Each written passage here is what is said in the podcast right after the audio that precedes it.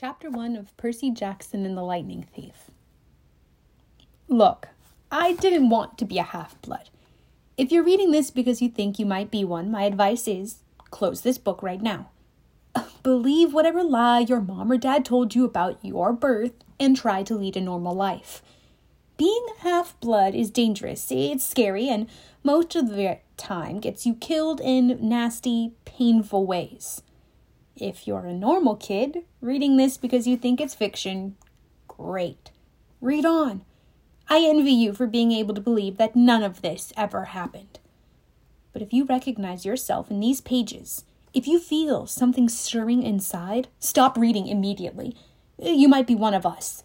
And once you know that, it's only a matter of time before they sense it too. And they'll come for you. Don't say I didn't warn you. My name is Percy Jackson. I'm 12 years old. Until a few months ago, I was a boarding student at Yancey Academy, a private school for troubled kids in upstate New York. Am I a troubled kid? Yeah, you could say that. I could start at any point in my short, miserable life to prove it, but things really started going bad last May when our sixth grade class took a field trip to Manhattan. 28 mental case kids, and two teachers on a yellow school bus heading to the Metropolitan Museum of Art to look at ancient Greek and Roman stuff. I know, it sounds like torture. Most Yancey field, st- field trips were. But Mr. Brunner, our Latin teacher, was leading this trip, so I had hopes. Mr. Brunner was this middle aged guy in a motorized wheelchair. He had thinning hair and a scruffy beard and a frayed tweed jacket, which always smelled like coffee. You wouldn't think he'd be cool, but he told stories and jokes and let us play games in class. He also had this awesome collection of Roman armor and weapons, so he was the only teacher whose class didn't put me to sleep. I hoped the trip would be okay. At least, I hoped that for once I wouldn't get into trouble. Boy, was I wrong. See, bad things happen to me on field trips. Uh, like at my fifth grade school when we went to Saratoga Battlefield and I had this accident with the Revolutionary War cannon. I wasn't aiming for the school bus, but of course I got expelled anyway. And before that, at my fourth grade school, when we took a behind the scenes tour of the Marine World Shark Pool, I sort of hit the wrong lever on the catwalk and our class took an unexpected swim. And the time before that, well, you get the picture. This trip, I was determined to be good. All the way into the city, I put up with Nancy Bobofit, that freckly, red-headed kleptomaniac girl, hitting my best friend Grover in the back of the head with chunks of peanut butter and ketchup sandwich. Ugh! Grover was an easy target. He was scrawny. He cried when he got frustrated. He must have been held back several grades because he was the only sixth grader with acne and the start of a wispy beard on his chin. On top of all that, he was crippled. He had a note excusing him from PE for the rest of his life because he had some sort of muscular disease in his legs. He walked funny, like every step hurt him. But don't let that fool you. You should have seen him run when it was enchilada day in the cafeteria. Anyway, Nancy Bobofit was throwing wads of sandwich that stuck in his curly brown hair, and she knew I couldn't do anything back to her because I was already on probation. The headmaster had threatened me with death by in school suspension if anything bad, embarrassing, or even mildly entertaining happened on this trip. I'm gonna kill her, I mumbled. Grover tried to calm me down. It's okay. I like peanut butter. He dodged another piece of Nancy's lunch. That's it. I started to get up, but Grover pulled me back to my seat. You're already on probation, he reminded me. You know who'll get blamed if anything happens. Looking back on it, I wish I'd decked Nancy Bobofit right then and there. In school suspension would have been nothing compared to the mess I was about to get myself into. Mr. Brunner led the museum tour. He rode up front in his wheelchair, guiding us through the big, echoey galleries, past marble statues and glass cases full of really old black and orange pottery. It blew my mind that this stuff had survived for 2,000, uh, 3,000 years. He gathered us around a 13 foot tall stone column with a big sphinx on top and started telling us how it was a grave marker, uh, stele, for a girl about our age. He told us about the carvings on the sides. I was trying to listen to what he had to say because it was kind of interesting. But everybody around me was talking, and every time I told them to shut up, the other teacher chaperone, Mrs. Dodds, would just give me the evil eye. Mrs. Dodds was this little math teacher from Georgia who always wore a black leather jacket, even though she was 50 years old. She looked mean enough to ride a Harley right into your locker. She had come to Yancey halfway through the year when our last math teacher had a nervous breakdown. From her first day, Mrs. Dodds loved Nancy Bobofit and figured I was double spawn. She would point her crooked finger at me and say, Now, honey, really sweet, and and I knew I was going to get after school detention for a month.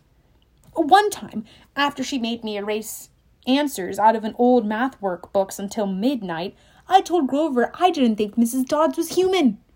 He looked right at me, really serious, and said, You're absolutely right. Mr. Brunner kept talking about Greek funeral art. Finally, Nancy Bobofit snickered something about the naked guy on the stele, and I turned around and said, Will you shut up? It came out louder than I meant it to.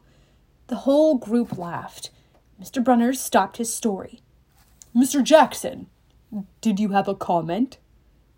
My face was totally red. I said, No, sir. And Mr. Brunner pointed to one of the pictures on the stele. Perhaps you'll tell us what this picture represents. I looked at the carving and felt a flush of relief because I actually recognized it.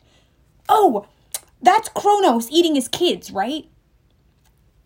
Yes, Mr. Brunner said, obviously not satisfied. And he did this because. Uh, well, I racked my brain trying to remember.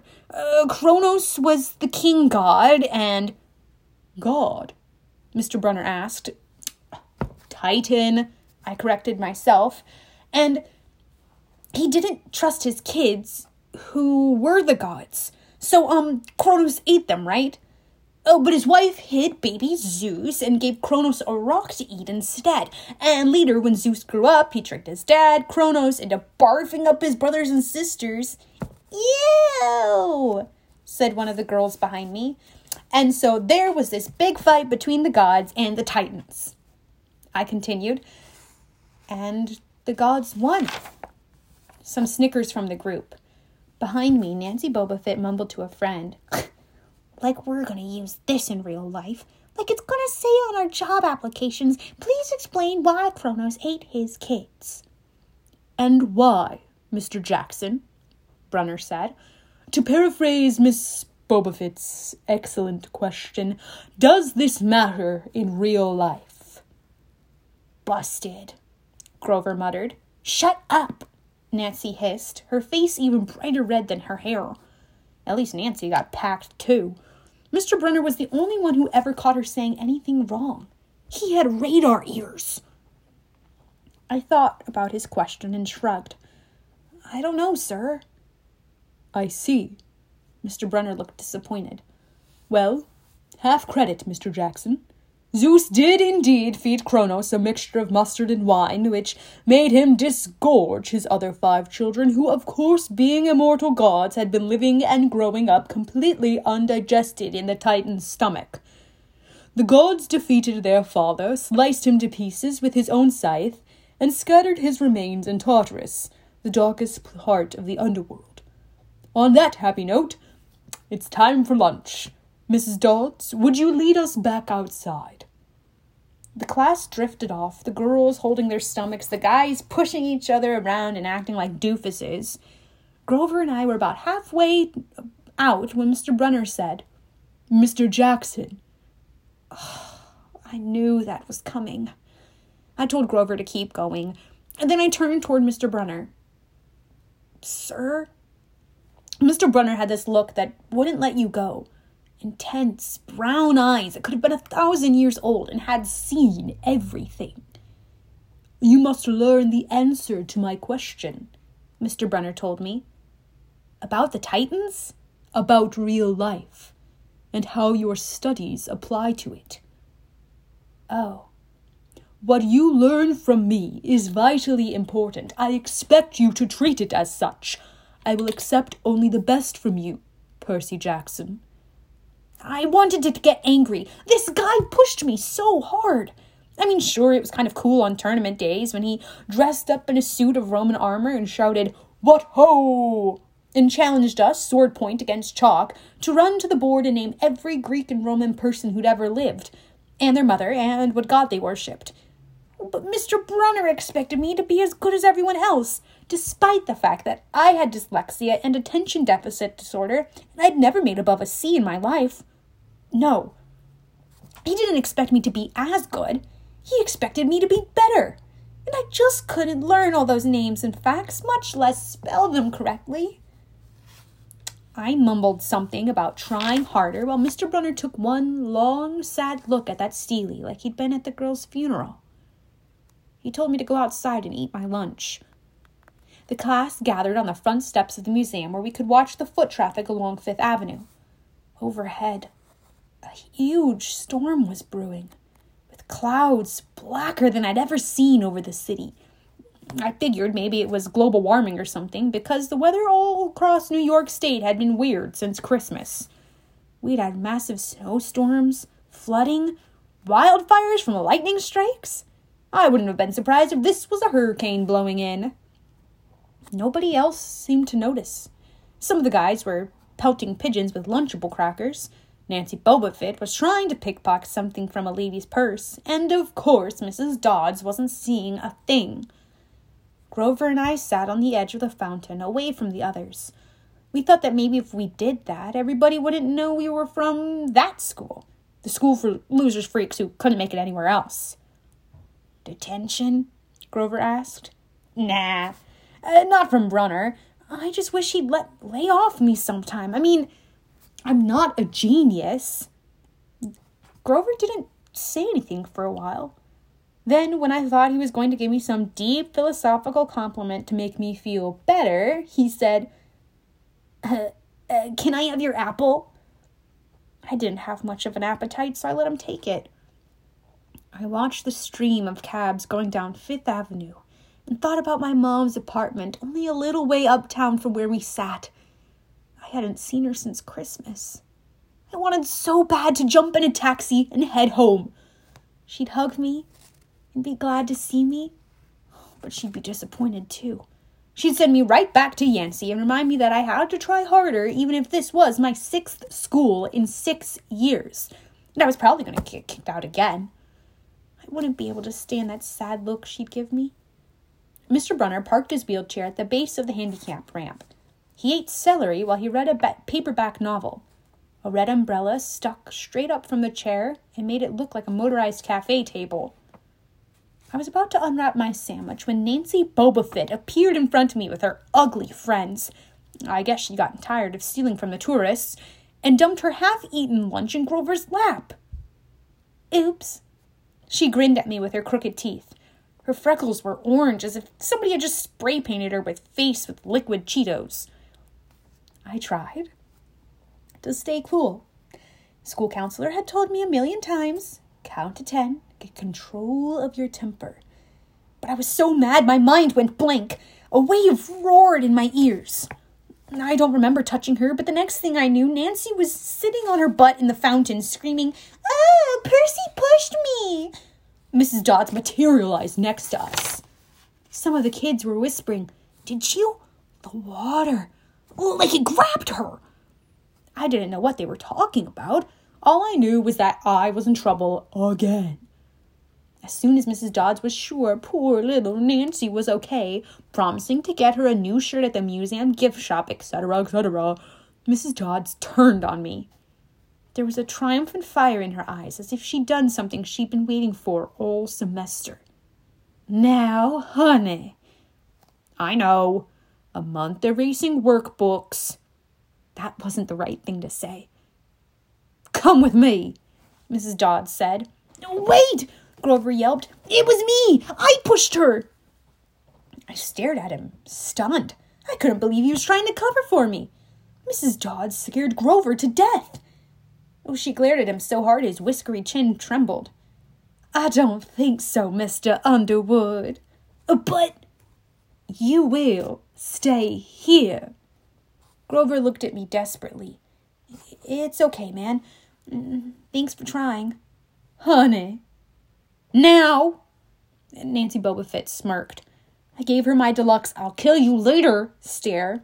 Then I turned to face Mrs. Dodds, but she wasn't there. She was standing at the museum entrance, way at the top of the steps, gesturing impatiently as if to make me come on.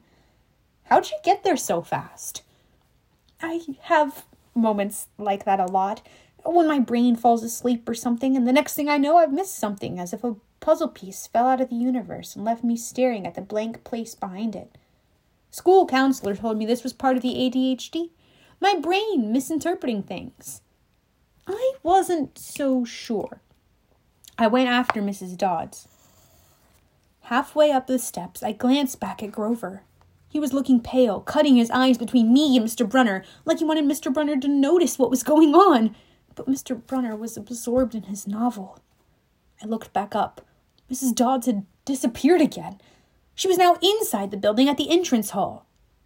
Okay, I thought.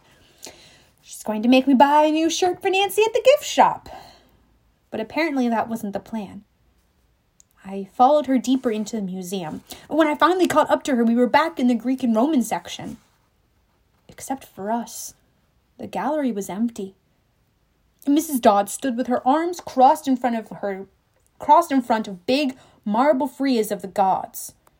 She was making this weird noise in her throat, like growling. Even without the noise, I would have been nervous. It's weird being alone with the teacher, especially Mrs. Dodds. Something about the way she looked at the frieze, as if she wanted to pulverize it. You've been giving us problems, honey, she said. I did the safe thing. I said, Yes, ma'am. She tugged on the cuff of her leather jacket. Did you really think you would get away with it? The look in her eyes was beyond mad. It was evil. She's a teacher, I thought nervously. It's not like she's going to hurt me. I said, I'll. I'll try harder, ma'am. Thunder shook the building. We are not fools, Percy Jackson. It was only a matter of time before we found you out. Confess, and you will suffer less pain. I didn't know what she was talking about. All I could think of was that the teachers must have found the illegal stash of candy I'd been selling out of my dorm room. Or maybe they realized I got my essay on Tom Sawyer from the internet without ever reading the book, and now they were going to take away my grade. Or worse, they were going to make me read the book. Well, she demanded. Ma'am, I don't. Your time is up, she hissed. Then the weirdest thing happened. Her eyes began to glow like barbecue coals. Her fingers stretched, turning into talons. Her jacket melted into large, leathery wings. She wasn't human. She was a shriveled hag with bat wings and claws and a mouth full of yellow fangs, and she was about to slice me to ribbons. Then, things got even stranger. Mr. Brunner, who'd been out in front of the museum a minute before, wheeled his chair into the doorway of the gallery, holding a pen in his hand. What ho, Percy! he shouted and tossed the pen through the air. Mrs. Dodds lunged at me. Oh, with a yelp, I dodged and felt talons slash the air next to my ear. I snatched the ballpoint pen out of the air, but when it hit my hand, it wasn't a pen anymore. It was a sword. Mr. Brunner's bronze sword, which he always used on tournament day. Mrs. Dodd spun towards me with a murderous look in her eyes. My knees were jelly. My hands were shaking so bad I almost dropped the sword. She snarled. Da, honey. She flew straight at me. Absolute terror ran through my body. I did the only thing that came naturally. I swung the sword. The metal blade hit her shoulder and passed clean through her body as if she were made of water. Hiss. Mrs. Dodds was a sandcastle and a power fan. She exploded into yellow powder, vaporized on the spot, leaving nothing but the smell of sulfur and a dying screech and a chill of evil in the air, as if those two glowing red eyes were still watching me. I was all alone. There was a ballpoint pen in my hand. Mr. Brunner wasn't there. Nobody was there but me. My hands were still trembling. My lunch must have been contaminated with magic mushrooms or something. had I imagined the whole thing? I went back outside. It had started to rain. Grover was sitting by the fountain, a museum map tented over his head. Nancy Bobofit was still standing there, soaked from her swim in the fountain, grumbling to her ugly friends. When she saw me, she said, I hope Mrs. Kerr wiped your butt. I said, Who? Our teacher. Duh. I blinked. We had no teacher named Mrs. Kerr. I asked Nancy what she was talking about. She just rolled her eyes and turned away. I asked Grover where Mrs. Dodds was. He said, Who? But he paused first and he wouldn't look at me. So I thought he was messing with me. Not funny, man. This is serious, I told him.